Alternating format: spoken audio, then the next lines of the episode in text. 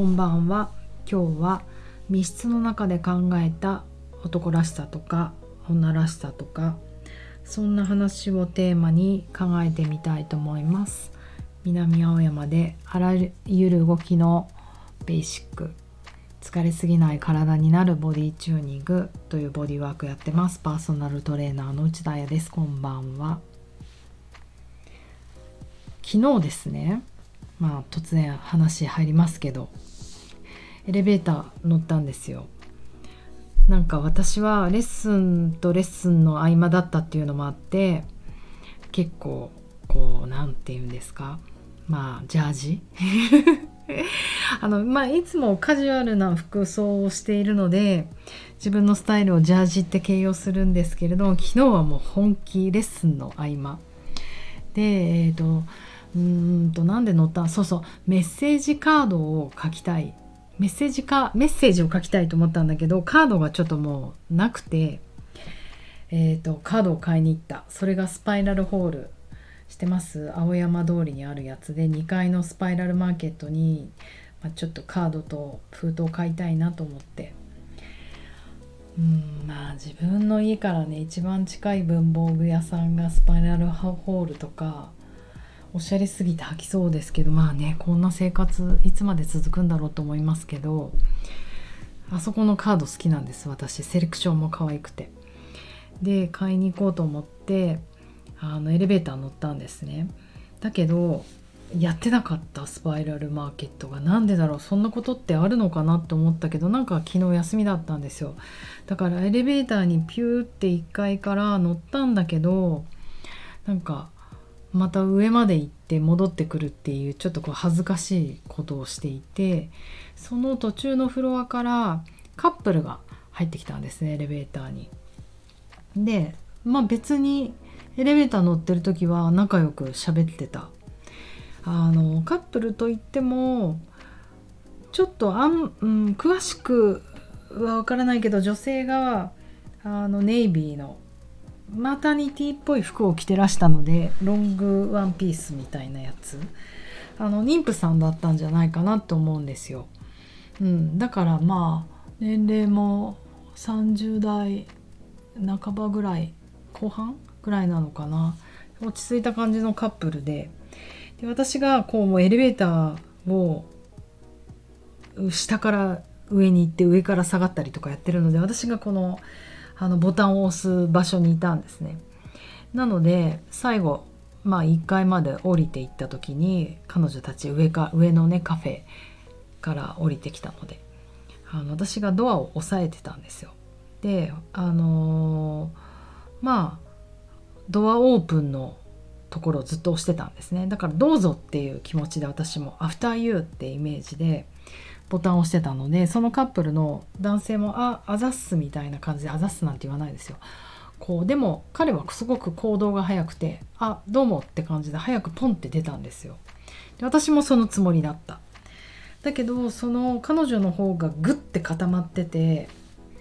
なんか一瞬私もえって思ったんですよね。でえどうしようなんか私怒らせたって思って彼女の中のこのグッて固まる感じがあった。ででもまあ1秒ぐらいまあでもそんなの1秒もなかったのかもしれないですよね。でも面白いなって思うのはやっぱあの密室の中ってすごいそういうことを感じる。私もえどうしようって一瞬思ったけど彼女がグッてこらえたけれどもまたあのその彼の後にとことこついて歩いていった。そんなことがあったんですよ。で私もえ今の彼女のグッとした感じって何だったんだろう嫌な気持ちさせたかなって思いながら私も外に出た。でたまたまあの私も歩いていきたい方向がそのカップルと一緒だったんですねだから後をつけたわけじゃないけど、まあ、ちょっと離れながらも一緒になっちゃったそしたら彼女がものすごく彼に怒っていて 後ろから見えたし声も聞こえちゃったんだけどその旦那さんだか旦那さんかに「ちょっとああいう時はさ女の子を先に行かせるもんじゃないって言って結構な剣幕で怒ってたんですよ。でまず私の驚きポイントは「女の子って誰?」みたいな「え私? 」私みたいなまあでも、まあ、ありがたいな優しいなって一瞬思ったんですねその女性に。で彼とかもなんかもうはん、うん、私は後ろ姿しか見えないけどちょっと小さくなってて、うん、はなんか無反応みたいな感じ。でもその女性奥さんはすごく怒っていて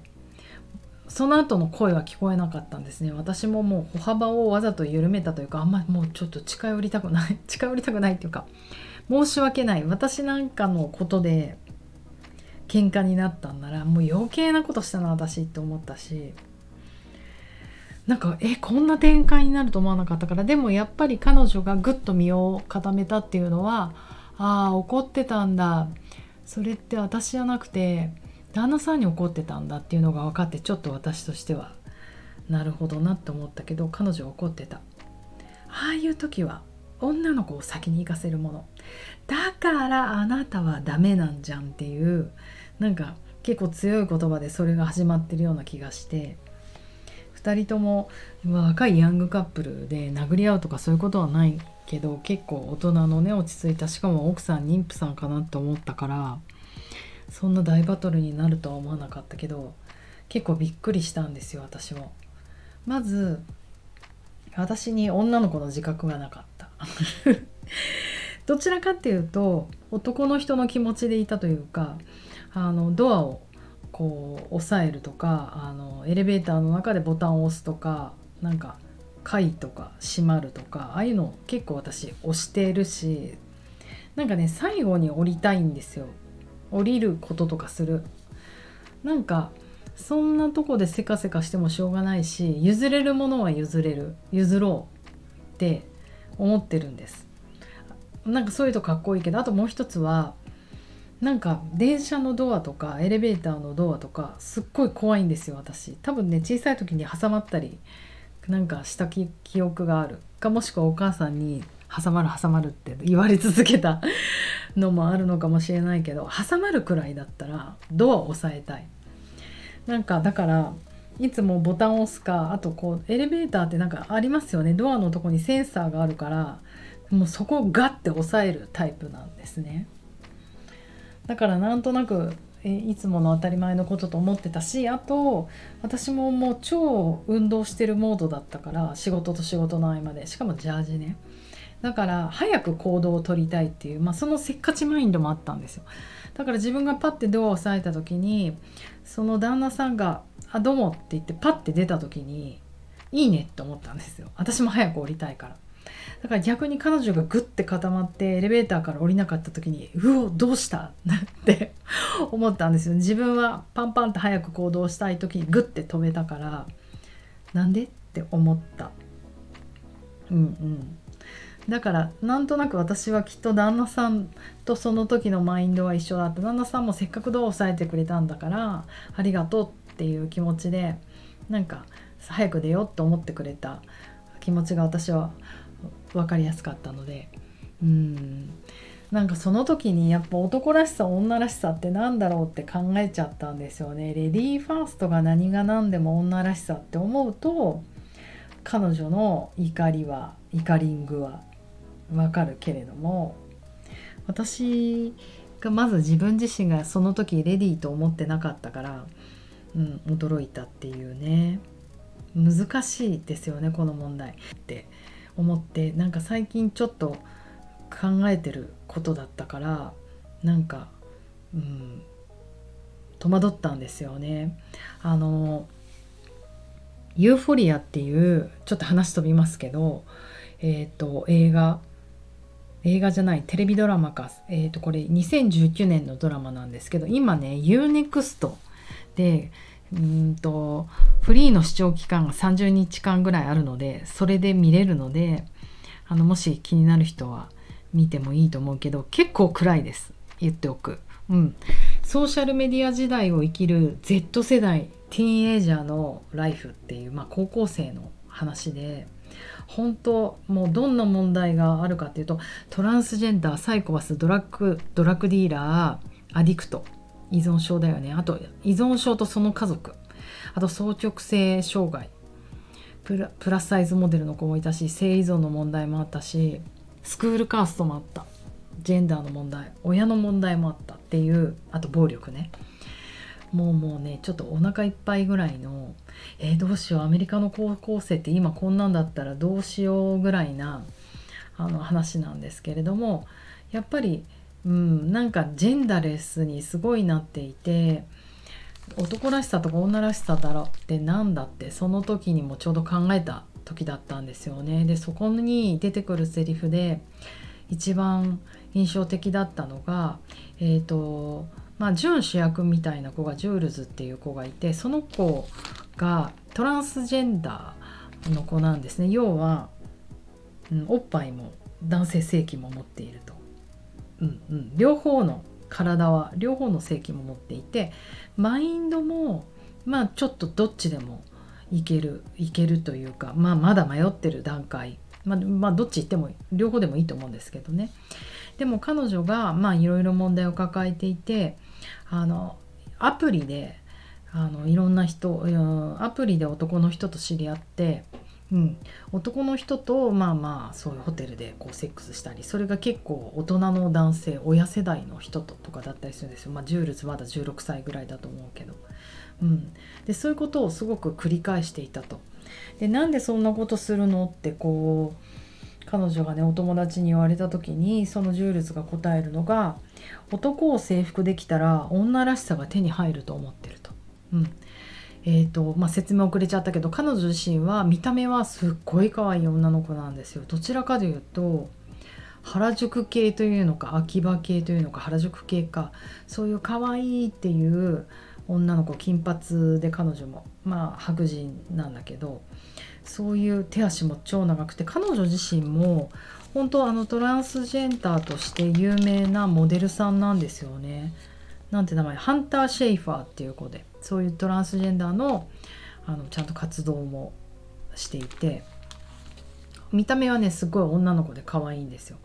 そうだけどそのアプリで知り合って男の結構年食った男の人とやりまくってしまうと。うん、でその友達に「なんで?」って言われたらその言い分が男を征服できたら女らしさが手に入ると。まあまあこれもかなりな強い言葉じゃないですか。ほうと思って聞いていたら友達がポッそのそれに対する回答で言ったのが「女らしさに男が必要?」って言っていやほんとそうだよなって思う思った私もそうなんですよだから別にね女らしさっていうものを強調するのに男の人がいらないなってすごく私は思った時だったので戻る話はえこのエレベーター密室事件にすごくグッときてうんなんか違和感。結構ずっとずっと昨日から今日まで考えていました、まあ、このラジオで皆さんにしゃべる時もどういうふうに持ってったらいいかなと思って、うん、だから結局は多分彼女は本当にこのジェンダーの問題をうんぬんと思ってたよりはもともときっとなんか旦那さんにちょっと不満があったんだよね。あの土曜とか日曜とかで。街は混んでいて2人でお出かけした。お出かけしたけれどもいろんなとこで並んじゃったりご飯がなかなか出てこなかったり欲しい服がなかったりまあまあ人がいっぱいでイラッときますよ表参道とか。うんうん。でそんな中で彼氏がねとことこ先に歩いてっちゃったりとかさして不甲斐ない思いをしてずっとふつふつとしてた。その時にこうと、うん、エレベーター密室事件が起こってこう彼氏が女の人にあのドアを押さえられてとことこ出てってしまった「ほれ見たか」とか「こんな時は女の子に優先しなきゃダメなんじゃん。だからあなたはダメなんだ」って言いたかった。そう本当きっと彼女の本音は「だからあなたはダメなんだ」って言いたかったのかなって思って。うんうん。でまあまあありますよね。夫婦恋人あるあるで。だからなんかあんまり回りくどい言い方をしないであのねあの旦那さんに私に優しくしてくださいって言え言ったらどんなにことはシンプルかって思ったっていうか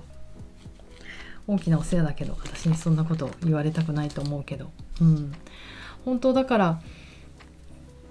思いましたそのカップルのねことはね。であとは男らしさ女らしさっていう問題はやっぱり当人じゃないとだってもうトランスジェンダーの人もいるし私みたいに女だけど今日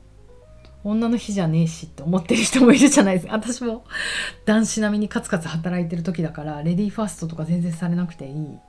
ていう時もある。ってなるともう男らしさ女らしさとか言ってるよりもその人次第。だってもう境界線なんてないんだもん。うん、だからどんなスキルがどんなことが必要なのかなこれから行く時にと思うと。やっぱり相手が何を求めてるかっていうことをもう肌感で感じる力。あのエレベーターの中でも。あのエレベーターの中では私はあの旦那さんの行動の方がありがたかった。早く行動したかったから。うん。っていう私がどう思うか。レディー世の中のレディーファーストが大事とか大事じゃないとかいう話じゃなくてそこでドアのボタンを押してた私がどう思うか。いやだって私があの時にものすごい爪が7センチぐらいの爪つけててピンヒール履いておっぱいが半分ぐらい見える格好しててあのボディコン着ててドアを押さえてた、うん、そしたら降りる瞬間になったらあの旦那さんがその人の旦那さんが出てきて私を先に行かせるためにドアをバッて押さえて「どうぞどうぞ